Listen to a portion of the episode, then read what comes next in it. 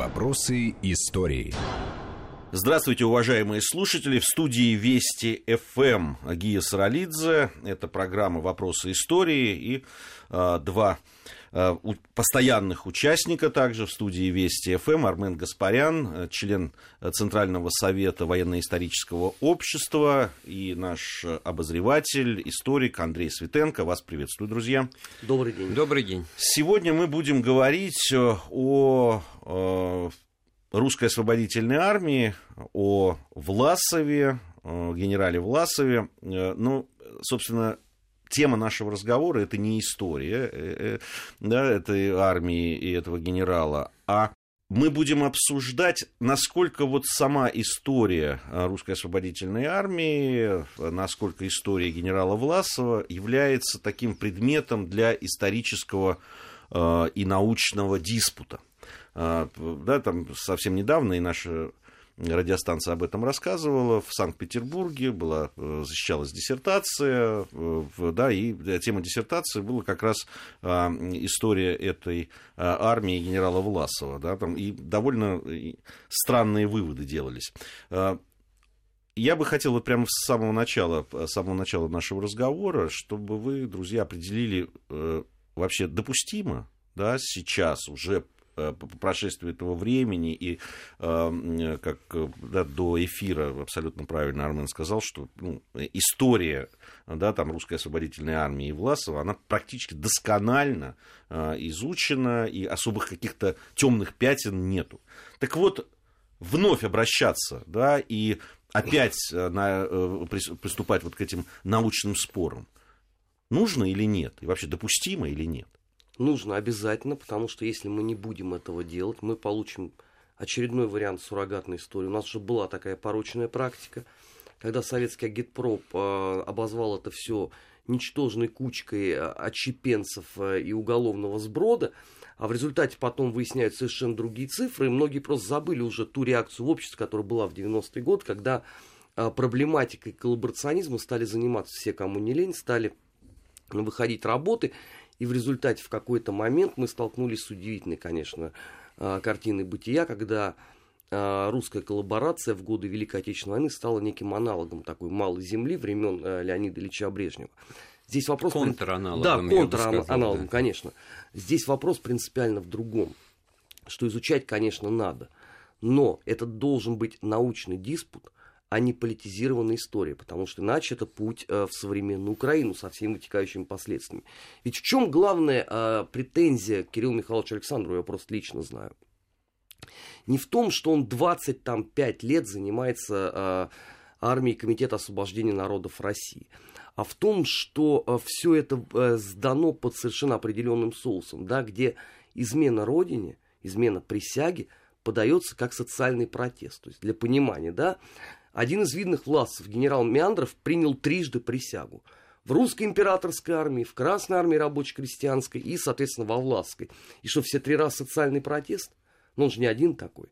Да, и плюс, э, когда он говорит о том, что это случайная выборка 180 офицеров, ну, это тоже не совсем правда, потому что э, не рассматриваются, например, офицеры 29-й э, дивизии СС, это бригада Каминского, так называемая, да, и многие другие части коллаборантов. Почему?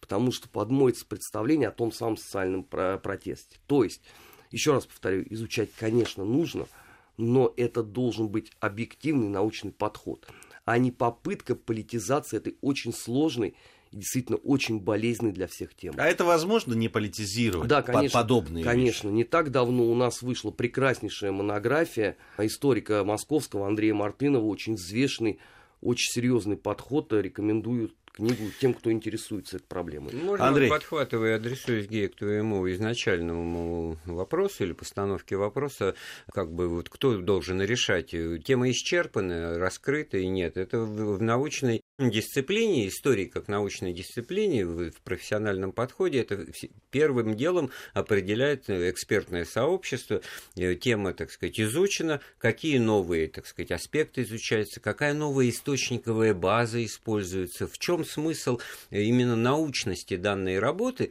Э, в данном случае работа Александрова, как я понимаю, в том числе из того, что Армен сейчас сказал, это некий вот, вульгарным языком говоря, наворот, не, не некие, так сказать, экзерцисы на почве вот того исторического материала, который дает нам Великая Отечественная война, коллаборационизм, русская иммиграция. русская иммиграция, сваленная в одну кучу, с выводом совершенно, так сказать, привнесенным в данном случае, с попыткой анализа э, поступков людей, мотивации их и всех морально-этических категорий. Я в прошлый раз очень часто это произносил. Да, Сейчас да, буду... я, вы, вы в последнее буду... время, Андрей, да, я заметил. Да, да, это уже бренд программы. Да, абсолютно, потому что это персональный личный выбор, особенно в таких вот драматических и трагических обстоятельствах, в которые люди попадали в годы войны, вот неожиданно, это на самом деле это интрига, и к этому интерес всегда будет. Но в данном случае вот эта работа Александрова, она уже э, попытка э, подачи вот этого участия, который каждый раз э, каждый человек лично для себя решал, оказавшись в этих обстоятельствах. Вот Но это нравственный выбор. Нравственный выбор, вот нравственный как э, явление такого общего коллективного социального порядка, как в данном случае проявление протеста. То есть, проще говоря, вот попытка представить свое участие в боевых действиях на стороне немцев как э, войну с, со сталинским социалистическим режимом, то есть возвратить это все по, да. по, к позиции, скажем, гражданской войны в которой были красные и белые, и в которую мы тоже обсуждали, и достаточно, так сказать, убедительно пришли к выводу, что ну, там взаимные претензии в любви или к нелюбви к родине не, беспочвенны, так здесь... сказать, адресовать. А здесь вот как раз очень важно, не случайно Армен про Меандрова вспомнил, и трижды присяга. Есть присяга, дело святое, строго-то говоря, ее и второй-то раз принимать уже, тоже, уже, да? А такие случаи были миллионами, и, к сожалению, миллион двести тысяч, если я не ошибаюсь, так сказать. Да, но это все, все это народы все, Советского все, Союза. Все, все граждане Советского Союза, которые в годы войны по разным причинам оказались, так сказать, по ту сторону баррикады. И, кстати, не граждане тоже, потому что туда иммиграция да. входит. Вот. И, и в этом смысле это сама по себе цифра печальная. Мы о цифрах, давайте, мы, мы еще поговорим о цифрах. А, я бы э, вот все-таки э, к главному вопросу вернулся по поводу э, обсуждения в научных кругах, с научной точки зрения. Дело в том, что, ну, в любом случае, очень а, болезненные точки, да, исторические, которые мы с вами в этой студии очень часто обсуждаем, и об этом говорим, а, что иногда ну, для людей простых, которые понятно, не участвуют в этом научном дискуссии, да, они и, и все-таки нужны какие-то ну, я... какие-то э, рэперные точки, извини, Андрей, э, да, там предатели или нет. Нет, а, Но, чё, а, а что здесь спорить? Граждане Советского Союза, все как один, начиная с э, товарища Сталина, давали не, ну, присягу. Нет, спор, спорить, может быть, незачем, но спорят ведь. А, понимаете, там э, э, вы вспомнили я, Армен я, по поводу 90-х годов, да? Это, вы помните? Знаете, это и, и человек, для всегда, вот для меня там, да, или там ну, условно, ну я, ладно, я не выбрал, я все-таки истфак заканчивал. Ну да, для человека, который открывает огонек там, да, в 90-м или 89-м году, ну, у него власовцы всегда были равно предатели Родины. А здесь начинают какую-то... И это все идет из Германии. А, как известно, а, заговор а, красных графов, я имею в виду дело Штауфенберга, да, немецкие историки должны были каким-то образом показать вот этот самый нравственный выбор. И к их счастью, Вселенскому, да, нашлась действительно фраза одного из заговорщиков с отсылом уже к Святому Писанию, что присяга, данная тирану, не несет под собой никакой глубинной цели – Деятели в русской эмиграции, которые, собственно говоря, и глорифицировали генерала Власова, с восторгом восприняли этот месседж. И после этого он начал жить отдельной жизнью. А потом наступают те самые 90-е годы. И вот эта вот э, волна исследователей русского коллаборационизма в годы Великой Отечественной войны сделала это догмой вообще. То есть, если у тебя был товарищ Сталин, а он с точки зрения, понятно какой, да, преступник и подонок, каких мало – то значит генерал Власов освобождается от присяги и вместе с ним все остальные. Так вот, это подмена дискурса исторического и реального, который на самом-то деле определял поступки и переход. Там все, так сказать, было достаточно прагматично во многом, так сказать, это задним числом. И это абсолютная вот вещь, которая э, в данном случае вот к русской эмиграции немножко получается в защиту ее. Были генералы Краснов и Шкуро, которые, так сказать, ну, продолжили свою борьбу с советской властью, одевшись в немецкую форму, так сказать, и все, так сказать, и, пересегнув, да? Да, но у а них был, большая а часть Антон... приговоров-то по гражданской вот. войне. А при этом, значит, Антон Иванович Деникин и, я не знаю, Феликс Феликсович Юсупов, да и сотни, так сказать, русских эмигрантов, остававшихся и оказавшихся под оккупацией у немцев, сотрудничать не стали, не, не пошли на это и сохранили вот именно вот в, в, в этом барьере позицию того, что третьей стороны в конфликте нет. Третья сила, как Третья сила, называли. да. Вот третья сила, попытка себя третьей стороной представить в, в этом месиве Великой Отечественной войны, в этом месиве Второй мировой войны, когда все режимы... Вот, одно то, что все режимы самого разного сорта боролись с нацизмом, это уже тоже о многом говорит. Третьего не дано. А вот однако же позиция вырастает вот в лице Власова, она просто нарицательной становится, персонифицированной. И он пытается выдать ее как, вот, как социальный протест. Хотя если бы он в плену не оказался, вот самое удивительное, смешное, это самое конфузное, ну, был бы у нас еще один маршал Победы. Да, его именно бы назвали бы улицы, пароходы. Да потому что он командовал лучшей дивизией в Красной Армии по итогам Всесоюзного смотра, там 40 40-го года. 99 да? стрелковый. Он один из первых генералов вот в битве под Москвой, его портрет в газете «Правда», тогда впервые узнали, что есть такие у нас и Жуков, Частушка даже была. Власов. Генерал товарищ Власов немцу перцу задавал. Вот. Герой обороны там Киевского укрепрайона оказался в плену. Но это не значит, там в плену и Лукин оказался генерал, вот и тоже. Карбышев, и Карбышев, и вообще других. вот эти списки есть. И, и судьбы... 74 генерала в плену было. И судьбы эти тоже можно было бы проанализировать. Никто уже тогда не просил вот так, так рьяно, так сказать, бороться с советской властью. Получается, то, что, значит, здесь сыграли какие-то его внутренние не знаю, убеждение ли или все-таки вот позиция да, убеждение такой... ли? Вот, вот здесь именно. вопрос. Вот я потому не верю, что потому даже что человек, которому Власова советская власть все дала, оставила он... весьма противоречивые э, воспоминания на сей счет. И моральный-то э, портрет этого генерала, он очень своеобразный. А вот можно, сославшись на конкретный пример, лет 10 назад журналистская судьба подарила мне встречу с очень интересным человеком, э, который приезжал как раз вот на перезахоронение праха Антона Ивановича Деникина в Москву оказалось, что это сын русских эмигрантов из белогвардейской семьи, он уже родился в Румынии, и, в общем, и потом и воевал в румынской армии. В конце войны он каким-то образом прибился вот к русской освободительной армии. И вот он просто видел и, и пересказывал мне свои впечатления от Власова, которого он слушал вот буквально, я не знаю, в узком достаточно офицерском армейском кругу, где в начале 45 -го года вот он, значит, там в курилке сказал, конечно, мы все равно равно войдем, не надо думать, что мы что-то правильно делаем. Мы будем предателями в памяти исторической. И это надо себе в этом отдавать отчет ничего другого нас не ждет, как с точки зрения истории. То есть вот это вот ну, почему? Как, как да. мы видим, теперь ждет, да, потому что теперь социальный протест. А вот, вот, оказывается, значит, но это так, любое, что называется, можно вывернуть наизнанку, был бы, был бы, так сказать, А, а что происходит? Вот, а, понятно, я как историк Э, даже на практике видел, э, что люди, которые начинают заниматься определенным периодом, определенными людьми, да, определенным направлением э, в истории, они как, ну, романтически сказать, влюбляются в это, да, они находят в этом, то есть это, понятно, становится, тогда там, э, очеловечивается, э, да, ты начинаешь заниматься судьбой человека, разных людей, э, они оказываются... Мыслить, как он рано или поздно. Да, они, они оказываются иногда вот очень симпатичными или несимпатичными. Стоит но... поспорить, вот, вот, вот я это занимался, происходит Я нет? занимался Пугачевым профессионально. Я занимался генералом Скоблиным и подтверждаю, вот, вот, вот, живешь его жизнью. В советские времена. И предполагалось по умолчанию, что мне Пугачев нравится.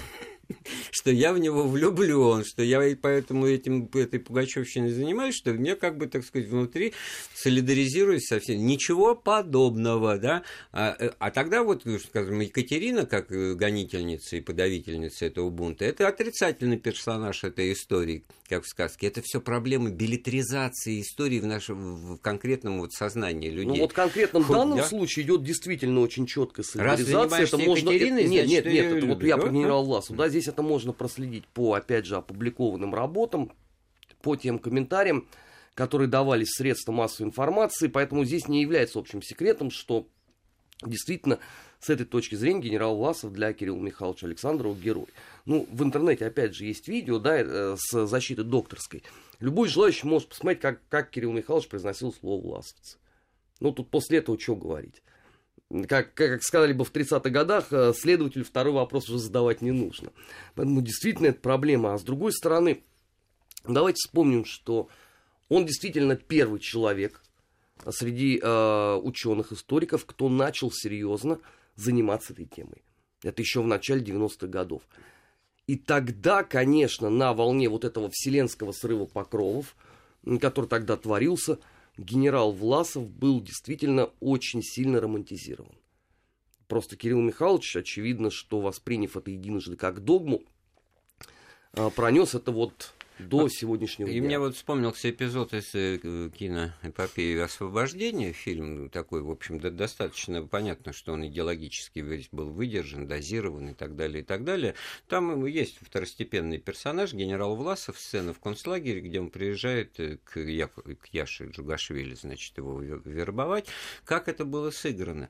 Это было сыграно достоверно, это было сыграно, на мой взгляд, объективно. Мало того, что внешняя схожесть актера с э, долговязой фигурой Андрея Андреевича Ну, гримеры на Мосфильме вот, хорошо вот работали с каким всегда. придыханием я. Это я, значит, влюблен в него. Да ничего подобного, понимаешь, иронию тут. Не знаю, может, вы скрываете. Да, боже мой. Всяко, вот, всяко бывает. Вот, если превращать интерес к, к истории, к конкретным темам в истории, как, э, сам по себе вызывает подозрение, и, и тогда можно на этом строить какие-то, так сказать, диспуты в лучшем случае, а может быть там писать доносы и так далее.